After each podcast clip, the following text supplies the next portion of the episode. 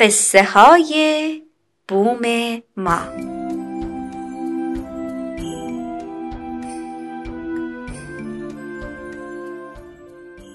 یکی هست یکی نیست.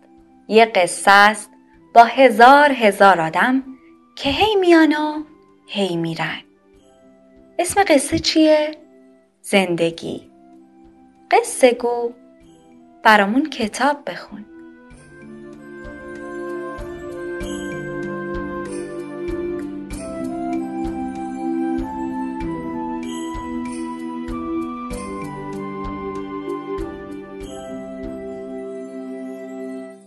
این داستان سرزمین قولهای وحشی.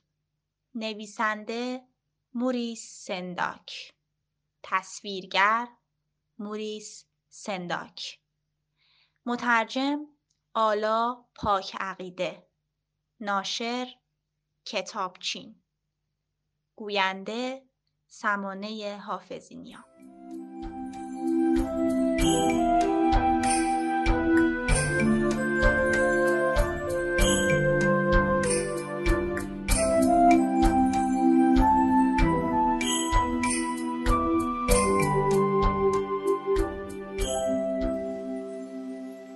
شب که شد مکس لباس گرگیش را پوشید و سر به سر دیگران گذاشت.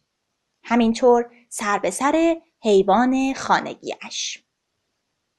مادرش به او گفت تو رفتارت مثل موجودات وحشی است. مکس گفت یو ها ها ها ها الان میام یه لقمه چپ میکنمت بنابراین مکس مجبور شد که شب بدون غذا خوردن به رخت خواب برود. آن شب در اتاق خواب مکس جنگلی رویید و باز هم رویید و بزرگ و بزرگتر شد. آنقدر بزرگ شد که از سقفش خوشه های انگور آویزان شد و در و دیوارهای اتاقش آنقدر دور شدند که به انتهای جهان رسیدند. قایق شخصی مکس بر روی امواج اقیانوس شناور بود و مکس شبها و روزها به سفر دریاییش ادامه می‌داد. تا اینکه بعد از هفته ها و ماهها و بعد از یک سال به سرزمین قولهای وحشی رسید.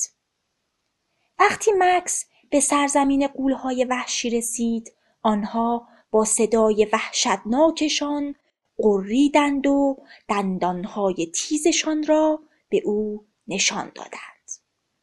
قولهای آن سرزمین چشمهای بزرگشان را میچرخاندند و پنجولهایشان را به مکس نشان می‌دادند.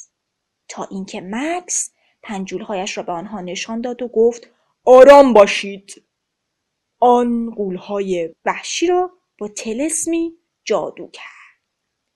او برای این کار در چشمان قلمبه تک تک آنها بدون آنکه پلک بزند زل زد.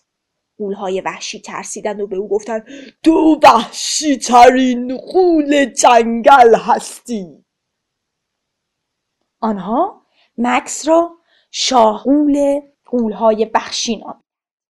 مکس فریاد زد حالا سرود قولهای وحشی را بخوانید آنها بعد از آواز خواندن از درختان آویزان شدند و مکس را روی کولشان گذاشتند و تمام جنگل او را گرداندند.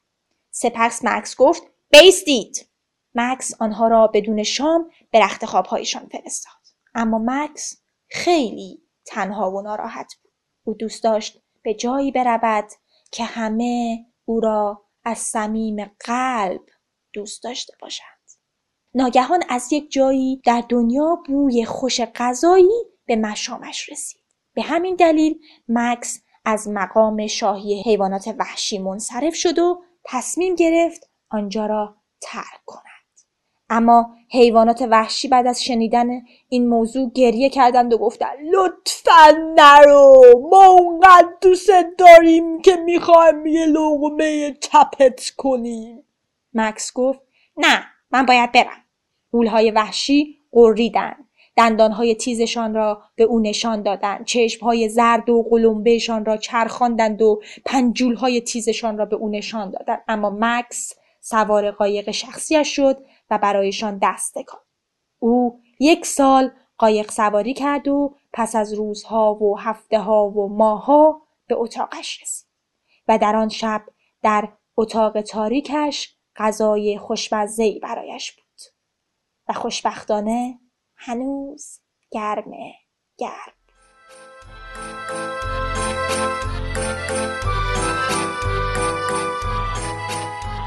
شاید داستان بعدی قصه تو باشه.